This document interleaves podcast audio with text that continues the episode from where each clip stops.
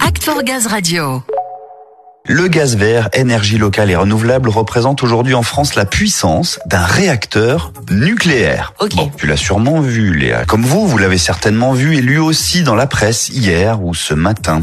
Il s'agit d'une tribune publiée par le JDD, par toute la presse quotidienne régionale. Près d'une centaine de partenaires s'y sont associés, collectivités locales, fédérations, ONG, associations, syndicats d'énergie, entre autres. C'est le cas de Gilles Vincent, vice-président de la métropole de Toulon en charge de l'environnement et des déchets, qui a signé cette tribune. Bonjour. Bonjour. Alors certaines villes, on l'a dit, ont co-signé cette tribune. Les élus aussi soutiennent cette dynamique des gaz verts. C'est important que tous ces acteurs de terrain portent ce message, bien entendu.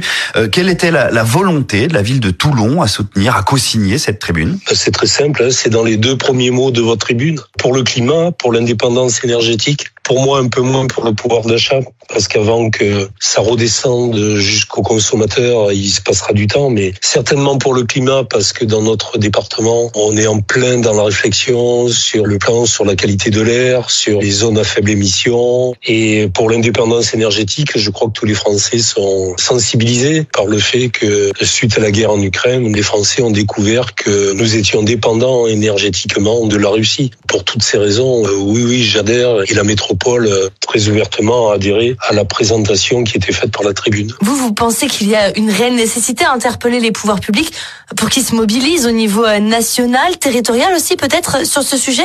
Alors, je suis président d'une association qui s'appelle Amorce, qui lutte depuis des années pour faire comprendre à l'État qu'on avancera sur ces sujets grâce au territoire et que les idées viendront du territoire. Ce que nous demandons depuis des années à l'État, c'est qu'on nous aide d'une part financièrement et deuxièmement qu'on arrête de nous mettre des normes et des directives qui font que tous ces projets soit s'annulent ou arriveront, mais dix ans après, quoi. Hein. Je pense notamment à la nouvelle directive qui nous impose de mettre en place des installations à plus de 200 mètres des habitations, aux directives qui nous empêchent de mélanger les bouts de station d'épuration, les déchets verts, les biodéchets. Donc tout ça ne contribue pas à ce que les collectivités se lancent dans des systèmes très coûteux au demeurant, mais qui permettraient demain de faire des économies d'énergie. Tout a été dit hein, par les élus du territoire en disant si on veut être indépendant énergétiquement, il faut qu'il y ait une partie de l'énergie la plus importante qui soit produite dans notre pays. Il n'y a pas que le nucléaire, il n'y a pas que les énergies renouvelables telles que le grand public les conçoit, comme le photovoltaïque, comme les éoliennes. Il y a aussi le biogaz, il y a aussi la fabrication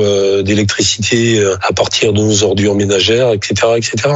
Et ça, on le dit depuis des années. Au niveau de la métropole, de la région, vous êtes déjà mobilisé pour accélérer cette dynamique des gaz verts on essaye de se mobiliser, mais c'est un combat de tous les jours. Quand vous pensez que dans le département du Var, le premier producteur d'électricité, c'est l'usine de valorisation énergétique de nos déchets, et que aujourd'hui, dans la région sud, qui est la nouvelle appellation de la région PACA, nous avons quatre unités, et c'est les quatre plus gros producteurs d'électricité donc ça veut dire qu'on est en déficit. On est en déficit, je dirais, des autres systèmes de production d'énergie. La question est pourquoi on est en déficit?